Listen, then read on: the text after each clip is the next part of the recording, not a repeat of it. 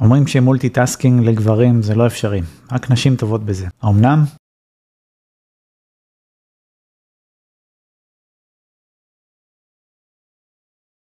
טוב אז אני לא מתכוון ל multitasking אמיתי אבל אם יש דברים שאני אוהב לעשות זה ניצול מקסימלי של הזמן מה שזה אומר שאם אני מקשיב לפודקאסטים יותר נכון אם אני עושה פעולות כמו הליכה חדר כושר נהיגה אפילו שטיפת כלים פעולות כאלה שאתה מרוכז במשהו אחד אבל אתה לא באמת מרוכז אתה יכול לעשות עוד דברים תוך כדי כמו להקשיב למשהו במקרים מסוימים גם לצפות במשהו נגיד בהליכה זה עוד אפשרי או עם הליכון כזה לשים בצד אז אני כמעט אף פעם לא אעשה את הפעולות האלה.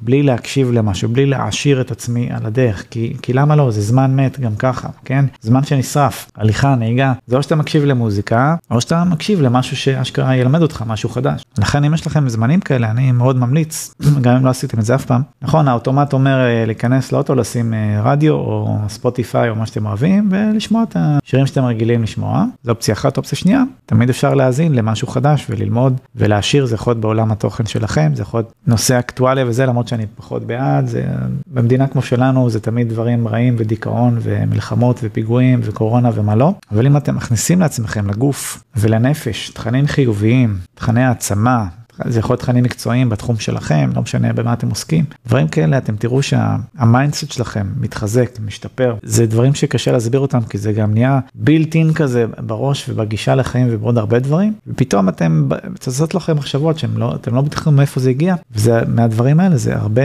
הזנה, תזונה לנפש, מה שנקרא. אז אני מאוד ממליץ, אני גם מצרף כמה מקורות אה, וכישורים שיכולים לעזור לכם בתיאור הסרטון, שיהיה בהצלחה.